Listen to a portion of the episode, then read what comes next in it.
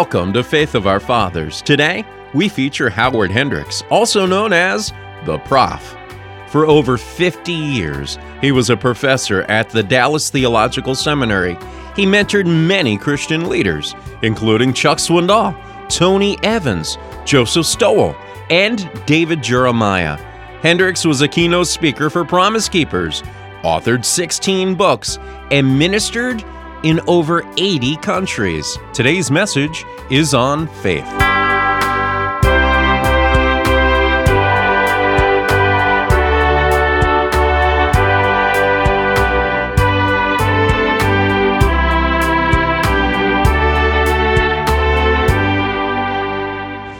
A Christian is not a person without problems. He's a person who has the problem solver living within.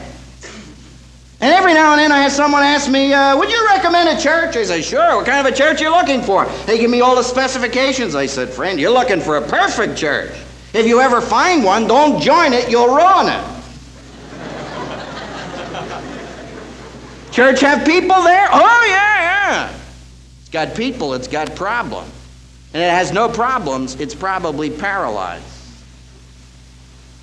Well, faith has problems. Man, no sooner does he get into the land, and the first thing he discovers is he's right in the center of a famine. Well, how in the world can you be in the center of the will of God in a famine? Very easy. That might be a part of the divine process. That's why James says, Count it all joy when you fall so as to be completely surrounded with all varieties of testing knowing that the trying of your faith produces patience. But let patience have her perfect work, that you may be complete and entire, lacking nothing. Don't bail out. Don't perform an abortion upon the will of God. Don't press the panic button. But how often we say, Lord, make me like your son. And the moment he goes to work, we cry out, Lord, what happened? He says, Nothing. I'm just answering your prayer. Because remember, Jesus Christ, although he was a son, yet learned he obedience through the things that he suffered.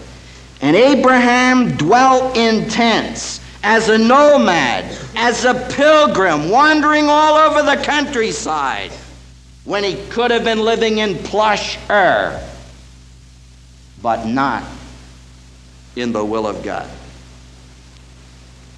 I spent a month in the great country of India, ministering to those fascinating people who are really coming alive, particularly now that they recognize the day of the missionary is fast coming to a close, and they're on. While I was there, I was invited to speak in a leprosarium. I'll never forget it. There were only about 40 or 50 lepers in that evening service, met in a little chapel. There were people in various stages of leprosy. Before I got up to speak, the man who was conducting the service said, I'm sure there are some of you folks who would like to share what Jesus Christ means to you, and one after another they got up to give testimony. And a little woman got up, the most beautiful woman I have ever seen in my life. And I obviously am not talking about the superficial standards of Hollywood. Raised up her hands with all ten fingers gone. And she said, Thank God I'm a leper. Because through my leprosy, I came to know Jesus Christ as my Savior. And I would rather be a leper and know Him than to be fully clothed and to be fully in possession of all of the parts of my body, but be a stranger to Jesus Christ. You see, the answer is found in verse 10. For he looked for the city which hath foundations, whose builder and maker is God. He was geared not to time, but to eternity. He was not enamored of the passing, he was committed to the permanent. And you know, I think most of us give the impression that we're living here as if we were living here for eternity. I had a very close friend who recently went home to be with the Lord, 38 years of age, three children, died of a massive heart attack, never recovered. And over and over again, I would hear the statement, Isn't that amazing? Day before he died, he went to a doctor here in Dallas, went through all of the tests, came out. The doctor said, You are a perfect specimen of health. And the next day, he was in eternity. And over and over again, you would hear it. Isn't that amazing? My friend, what's so amazing about that? The amazing thing is not that people die, the amazing thing is that people live. You see, we think we are in the land of the living, on our way to the land of the dying. But the truth of the matter is, we are in the land of the dying, on our way to the land of the living. That's why the psalmist said, So teach us to number our days, that we may apply our hearts unto wisdom. My friend, you're not going to be here for eternity. God's simply going to give you a little slice of time in which to make your impact for Jesus Christ. And this passage makes me know very clearly that it will only be the result of a faith that develops patience, the long range view that hangs in there, even when the circumstances are moving in the opposite direction. That's what Paul learned. I think I overhear a conversation in Philippi. One lady says to the other one, Mert, have you heard the latest? No. Paul's in prison. Really? Again? And these people were so shook up. And word came. So, Paul, and if you'll turn in Philippians chapter 1 and verse 12, I want you to see the divine viewpoint upon problems, adversity, circumstances which are unfavorable. He says, Now I would have you know, brethren, that the things which have happened unto me, that is the fact that I am in prison, have fallen out rather unto the progress of the gospel. And he gives two illustrations. First, so that my bonds became manifest in Christ throughout the whole Praetorian Guard and to all of the rest. Think of it. Every two to three hours, they changed the guard. These hand picked young men. And it's true, my friend, that if Paul was chained to the prisoner, I mean to the guard, that the guard was also chained to Paul. And here's, you know, a fine, upstanding pagan trying to live a comfortable life, and he's compelled to sit next to this disturbing individual. And he says, Man, it's fantastic. Every two to three hours, I get another opportunity to share the four laws. You'll notice that in the Greek text. That's what you call a chain reaction.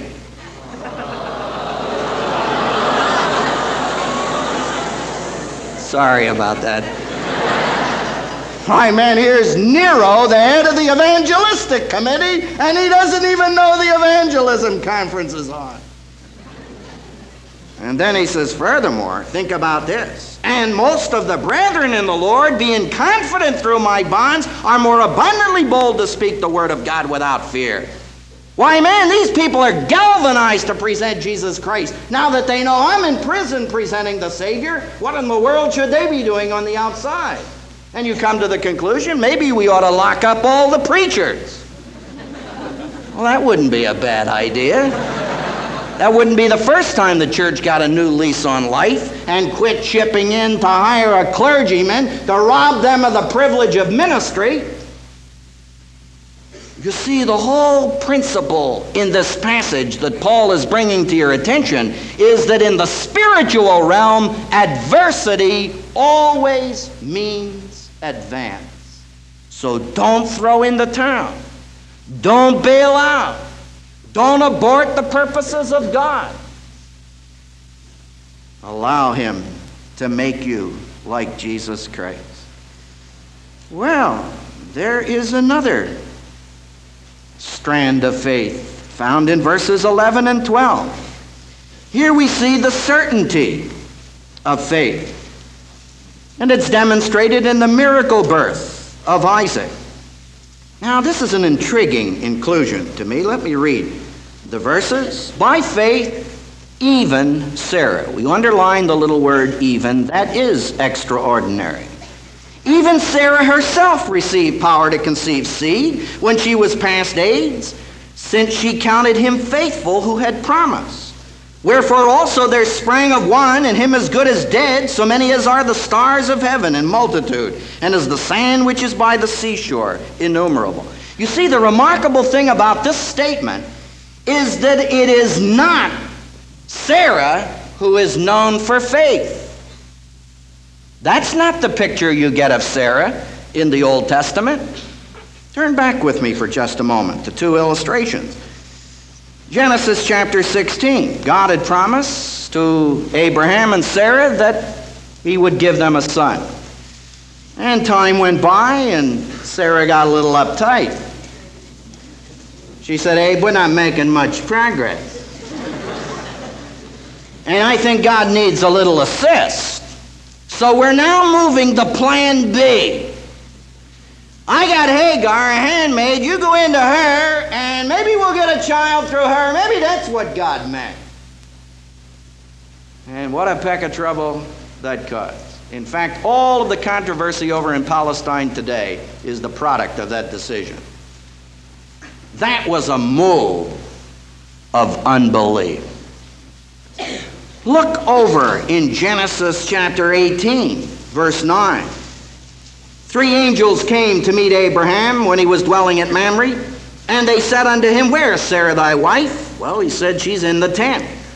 And he said, I'll certainly return unto thee when the season cometh round, and lo, Sarah thy wife shall have a son. And Sarah heard in the tent door. She was listening in the keyhole.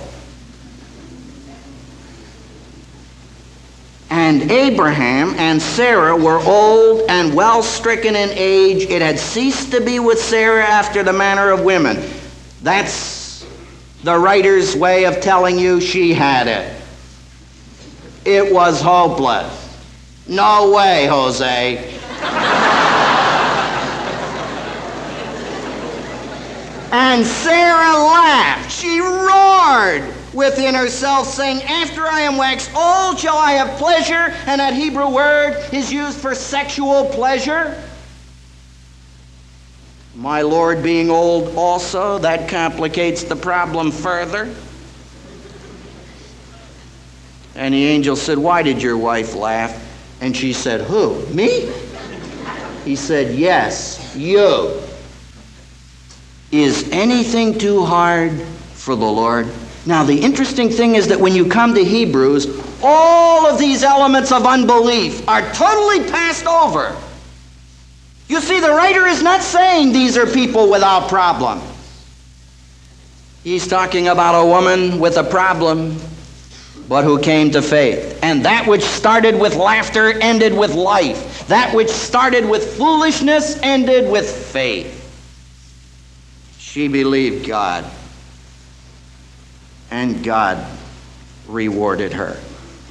She believed in the certainty of God despite the uncertainty of circumstances. I love that story from the life of our Lord. The disciples were out on the Sea of Galilee one day, their favorite haunt. They were expert fishermen. And all of a sudden they look off to the starboard, and there's a form. And they're scared to death. Friend, they'd been out on that lake many times, but they never saw this. And as it came closer, I'm sure they were paralyzed. Until finally one of them said, Hey, it's the Lord. Really? Uh huh. and finally one says, Lord, if that's you, bid me come. And the Lord said to Peter, Come. Now he thought he had a problem. How would you like to step over the side of the boat and try those waves out for size? I think the hardest thing he had to do was to let go of the gunnels of the boat. And here he is, gone out, walking on the water. And my two friends, Philip and Andrew, are back there saying, Man, look at Peter go! Woo! Boy, it's terrific! And all of a sudden, one of them says, Hey, Peter, watch out that wave! And he turns and he falls in a manhole. And he prayed the most significant prayer in the Bible Lord, save me. You can't leave any word out and still have the same result. Now, if he had prayed like a lot of preachers pray, scraping the Milky Way, you know, he'd have been 22 feet under. Now, my friend, how do you think he got back to the boat? You think Jesus carried him back? No, he walked back. But I'll bet he never took his eyes off Jesus on the way back. And you know, that's a picture of what happens to us. Oh, Lord, I believe. And the moment you turn in that direction, you're about to slip on a spiritual banana peel. you're going to sprawl. It was Martin Luther who said, If you would believe, you must crucify the question, how? Believing is not believing that God can, it's believing that He will. This Abraham did. Now, finally and briefly, look at verses 17 through 19. Here's the test of faith, as seen in the supreme sacrifice of Isaac. By faith, Abraham, being tested, offered up. Notice it's in the past tense. He offered up Isaac. Yea, he that had gladly received the promises was in the process of offering up his only begotten son, even he to whom it was said, In Isaac shall thy seed be called. Now, we've got to go back to Genesis again for a moment. Will you turn back there to Genesis chapter 15? God had made tremendous promises to this man. And Abraham said, Lord, the promises are great. I really appreciate it. But I've got one promise, one problem. I don't have a son. And how in the world are you going to make me the father of a nation when I don't even have one son? And God said to him, verse 5, He brought him forth abroad and said, Look now toward heaven and number the stars if thou shalt be able to number them. And he said unto him, So shall thy seed be. Now notice. And Abraham believed in Jehovah, and Jehovah reckoned it to him for righteousness. A number of years ago, I was down in Amazonia in the rainforest among the Kayapo Indians, the largest tribe of Indians in South America. Missionary and I were out on the trail all day. We came back to the headquarters, the little compound and we were so weary. And on the way in, he said to me, How would you like a shower? Oh, that was the most delightful words I had heard all day. I was soon to discover the form of the shower. He lit a lantern and he said, Okay, follow me very closely. We have lost some on this trail. and on the way down, he told me some fascinating stories, like killing the 18 foot snake the other day just by the dugout canoe. He told me about the man eating piranha that infests these waters that will eat a man in 20 minutes. Other very exciting and very encouraging stories. So finally, we got to the river, which was the shower, and he stripped his clothes, dove into that inky water, and when he came up, said, Boy, Howie, it's fantastic! Come on in! You know, my friends, I have never taken a faster shower in all my life.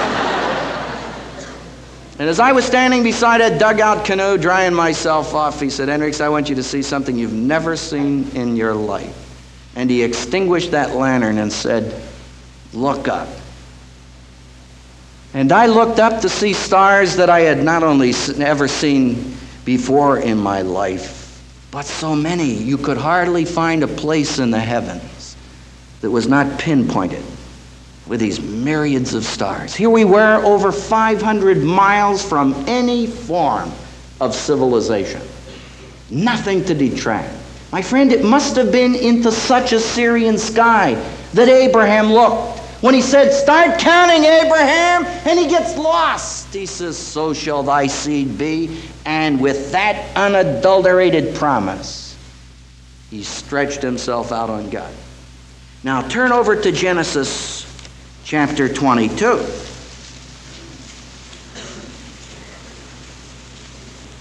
Now, mind you, this is 30 years later. And it came to pass after these things that God did test Abraham, and he said unto him, Abraham, and he said, Here I am. He said, Take now thy son, I mean your only son, I mean the one whom you love, even Isaac, and get him into the land of Moriah, and offer him up there for a burnt offering upon one of the mountains, which I will tell thee of. How would you like that assignment? Nothing logical about that. That certainly does not conform to human viewpoint. Take your son, the only one you've got, I mean the seed, and offer him up. And he starts wending his way up the mountains of Moriah. And as he's going up, Isaac, who by now was probably about 21 or 22 years of age, a full grown young man, says, Hey, Dad, you got the fire and you got the wood and you got the knife, but where's the lamb? And Abram in faith says, The Lord Himself shall provide a lamb. But my friend, he knew that Isaac was the lamb. And he binds him and puts him up on that altar, and he lifts that knife to plunge it in. He had already made the decision, so that the writer to the Hebrews said it was as if he had offered him up. Because even though he was to put his son to death, he was convinced that God would bring him back from the dead. Friend, that's where he got him in the first place. Out of the deadness of Sarah and the death of Abraham, God brought forth life. And he believed God, even though it was totally contrary to human reasoning. He's faced with a dilemma. How can you reconcile the seed and the sacrifice? If we sacrifice the seed, we mortgage the promise. But not when God is calling the shots. You see, because Abraham believed these impossible promises, he obeys this incredible command.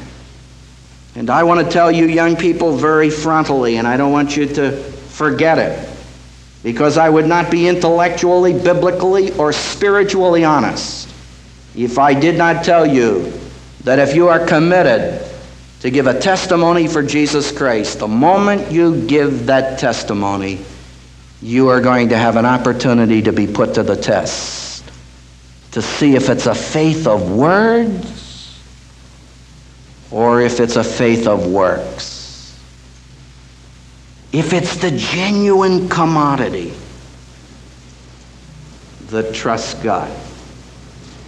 I ask you as we come to the close of this session, what are you trusting God for in this next year that only God can do? I mean, in your family. You know, I've already talked to a number of kids who said to me, Boy, you really hit it on the head the other night. One guy said, I'll clue you. If my parents come to know Jesus Christ as a Savior, it will be a first class miracle. I said, My friend, when and ever anyone comes to Jesus Christ, it is a first class miracle.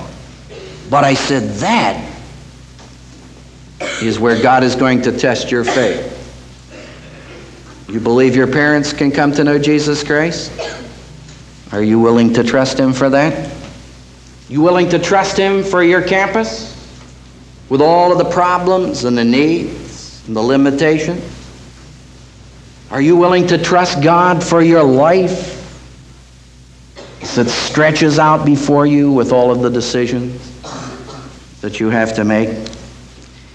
If God were to select four episodes from your life tonight to prove your faith, would he have any difficulty choosing four? If you were being tried tomorrow morning in the city of Dallas for being a Christian, is there enough evidence to incriminate you, to convict you?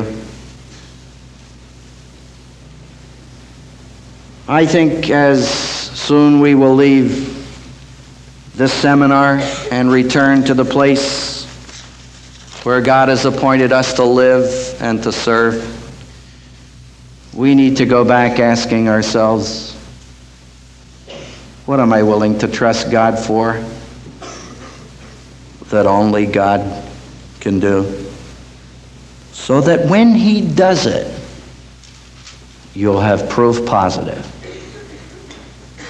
that He was at work. Once again, our Father, we thank Thee for the privilege of exposing our minds and our hearts to divine truth. And we realize that to him that hath been given much, of him shall much be required. And Lord, you have exposed us to a lot of light. And this has created great responsibility and great privilege as we dare to trust you for what you have promised, knowing that what you have promised, you are able also to perform. We pray that in these days, as we come to the end of this conference, you will be doing your miracle work in the life of each one of us. That the greater glory might come to you. We ask it through Jesus Christ, our risen Lord. Amen.